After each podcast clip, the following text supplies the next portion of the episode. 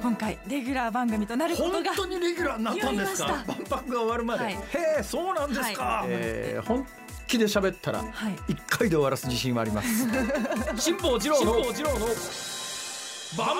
ラジオ。先週に引き続き今週も万博プロデューサーのお一人で生物学者青山学院大学教授の福岡伸一さんをゲストにお迎えしお話を伺います。辛坊治郎の万博ラジオ。福岡先生、はい、えー、大阪・関西万博のテーマ事業プロデューサーという肩書きなんですが、はい、テーマ事業プロデューサーって何人いらっしゃるんでしたっけ。はちにんおります。はちにんで、そのはちにんの方がそれぞれ一つずつパビリオンを担当されるんですよね。はい、その通りなんです。で、建物の形とかデザインもそれぞれのプロデューサーの方が、はい、つまりまあ福岡さんがデザインされた建物で展示がされるということですか。そうです。それぞれのプロデューサーが自分の、えー、思いやコンセプトを、えー、具現化して、えー、パビリオンとその展示物を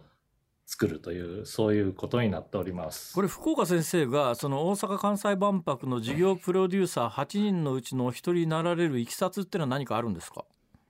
えー、これがどういうふうにあの選考されたのかというのは私どもも知らされていないんですけれども、えーえー、一応この命がテーマなので、はい、その命をどういう角度で、えー、見るか、あるいはどういう切り口でえー、切って考えるかということで、私はまあ生物学者として命を知るというあのテーマが与えられまして、えええーまあ、命というのは一体何なのかっていうのを改めて、えー、皆さんに知っていただくようなパビリオンと展示を考えております。いや、それがね、それがまああの今説明してくださったんですが、はい、逆にこれもし、まあ、私のところで誰もそれやれって言ってこないですけども、もし言ってできたとしても、それをあの一つのパビリオンの中に落とし込んで来場者に見せてっていうと、それはあのとてつもない事業だなと思うんですが。その通りですよね。あのテーマ事業というのはですね、まあ、今を去ることごじゅうすうねんまえに行われたせんきゅうひゃくななじゅうねんの万博のえー、太陽の塔というのが、えー、テーマ事業で、はあ、テーマプロデューサーは岡本太郎だったわけですね。はいはいはいはい。えー、で岡本太郎さんはあのーえーまあ、当時のですね万博のテーマは人類の進歩と調和だったわけなんですけれども、人類は進歩もしてない、えー、調和もしてないじゃないかという、まあ、アンチテーゼをぶつけてきた、ああいうなんか縄文的なすごい塔を建てたわけですよね、はいはい、で今回同じくテーマ事業というのを、えー、行うにあたってですね、えー、岡本太郎さんのようなカリスマはもういないんで、はちにんの、えー、プロデューサーがそれぞれ分担して思いを具現化していくということになりました。いや、まあそれはご謙遜でね、まあ、あの現代における岡本太郎の一人であると、まあ、いうことなんですけれども、あのどうなんですか、どこまで今日お話ししていただけるのかなということも含めてなんですが、福岡さんの、はい、えー、おたお担当されるパビリオンの形とかって、これもう公表されてるんでしたっけ。はい、大まかにはあのデザインを、えー、公式サイトで、えー、公開しております。簡単に言うとどんなデザインですか。えー、はい、それはですね、こう細胞を取り囲む細胞膜っていうのがあるんですけれども、はいはいはい、それがこうふわりとですね、ええ、地上に降り立ったような、えー、ドーム型の、えー、薄い、えー、膜で覆われたパビリオンを考えております。で、中に柱は一本もなくてですね、はい、えー、細胞膜と同じように自分で自分のことを自律的に支えているような、そういう、えー、難しい建築を考えています。それエアドームじゃなくて、そういう形で自立するって感じですか。えー、エアドームのように中に気圧を、えー、高めるのではなくてですね、えーこうえー、周りにこうリングが張り巡らされておりまして、はい、そのリングのこうテンションで、えー、幕がこう立ち上がるというようになっております。だいたい今後あとにねんかんのスケジュール、大まかなスケジュールでいうとどんなどんな感じになって、だいたいいつ頃できて、内装がいつどうやってっていう、どんなスケジュール感ですか。はい、えー一応設計のデザインとあの内部の、えー構造物の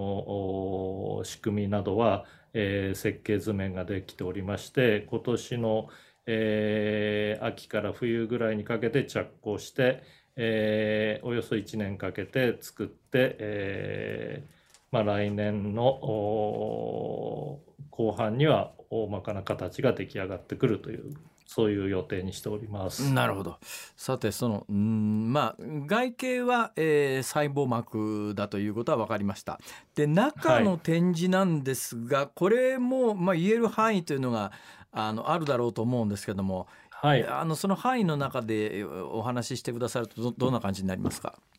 はい、あのー、ここにはですね、えー生命の歴史、えー、さんじゅうはちおく年もあるんですね。先ほどあの、はい、ゴキブリの話がありましたけれども、えええー、それに先立つですね、えー、数十億年の長い、えー、進化の旅というのがあります。えー、これをですね、えー、およそじゅっぷんぐらいで皆さんに、えー、体感していただいて、我々がどこから来てどこに行くのかっていうのを、えー、お見せしたいという、まあ、生命絵巻、一大生命絵巻をご覧に入れたいなというふうに考えています。なるほど。まあ、となると映像展示みたいな感じですかね。だいたい立ってみるのか座ってみるのか、そのあたりも。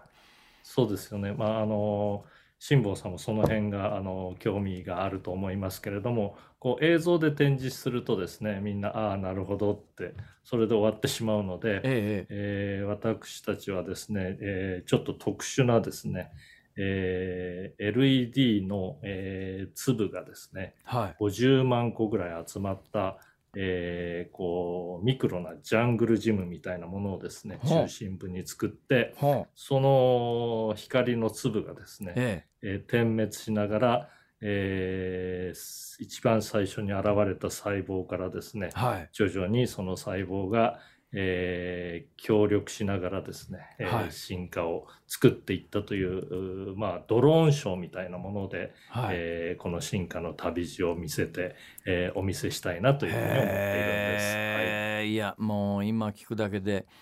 期待が膨らみますよね。はい、ワクワクしますね。えー、あの先ほどそのパビリオンのメインテーマが命を知るというふうにおっしゃいましたが、えー、なんかそんな一言で答えられるような話じゃねえよという言われるのは承知の上で伺いますが、命って何ですか？はい、あの命は動的平衡というふうに私は、えー、答えることにしています。動的平衡というのは絶えず動きながらですね、ははえー、自分自身をどんどんどんどん壊して、それから作るという、壊すと作るという相反することを同時に行って、その危ういバランスの上に立っているのが命なんですね。で、自分をどんどん壊しているんで、えー、最後はあの、えー、消滅してしまうと、まあ、命が有限であるっていうのは、えー、命が動的平衡だからなんですけれども、えー、私のパビリオンは命動的平衡観という難しい名前がついておりまして、ほうほうえー、皆さんにこの命の、えー、本質というか、えー、命は、まあ、あ自らを作り変えつつ、えー、進化してきた、えーまあ、そこに命の輝きがあるという、そういうことをお見せしたいなと思っています。いや、あのー、福岡先生にちょっとこのタイミングだからぜひ伺いたいんですけど、はいはい、やっぱり死んだらどうなるんだろうっていうのはあのどっか心の片隅に常にあったりなんかするんですが、これを問われたら先生はどういうふうにお答えになりますか？あの人間は死んだらどうなるんですかって聞かれたらどんなお答えですか？はい、あの辛坊さんも十分生きた証を立てたと思うんですね。あの太平洋を横断されてそうですか、はいえー、なので、えーこの生きた証はですね、えー、辛坊さんがもし亡くなられたら、えー、それはあの残された人々の心の中に、えー、受け渡されるということになると思います。その自分の自我であるとか、まあ、いわゆるその宗教における魂みたいなものがあるじゃないですか、はい、そういうのってどうなるんだっていうような質問をされることありません？あります。えー、それはですね、我々がもし死ねばですね、はい、えー、魂も肉体も、えー、非常に微細な粒々、あの粒子、えー、原子や分子になって、えええー、環境に溶け込んで、ええ、それは他の生物の体の一部になっていくわけです、ね、ええ、植物の、えー、有機物になったり、土壌の、えー、微生物の餌になって、はい、あるいは海の中に溶け込んでいって、はい、またそこで新しい動的平衡が、ええ、形成されるということで、ええええ、まあ、常にバトンタッチされているっていうふうに、えー、考えたらいいのではないかなと思います。なるほど、いや、はい、大変私からすると納得のいくご説明でした、えー、本当に今日はありがとうございました。あのー、真っ先に、えー、万博始まったら先生のパビリオンにあの向かおうと思います。はい、あのスペシャルゲストとしてあのご招待いたします、はい、いやいや、えー、普通でいいです、はい、ありがとうございました。ありがとうございました。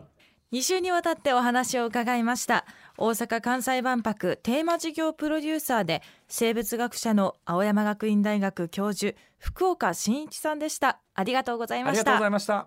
ありがとうございました。辛坊治郎の万博ラジオ、今日ね、福岡先生にどうしても聞きたかったんだけども聞けないだろうなと思ってたんですよ。人間が死んだらどうなるのかって話をね、聞けましたね。そうなんです。福岡先生のお答えは、実は私が最近死んだらこうなるんじゃないのかと思っていたこととほぼ一緒は、だから納得したと俺ねおっしゃってたんです ね, ね俺ってすげえと思ったそっちなんだ、福岡新市と同じじゃん結論はみたいな、なんかどんな自慢だいや、えー、いや、あのそれがね、俺が私が一人で考えてるだけじゃなくて、うん、同じようなことを考えてる人が、それも生物生命の専門家の中にいるんだなということがね、なんかとっても安心した。今日自信になりましたか。今日なんか安らかに寝られそうな気がする、はい、ありがとうございました、はい。辛坊治郎の万博ラジオここまでのお相手は辛坊治郎と エービーシー アナウンサーの福藤彩でした。また来週。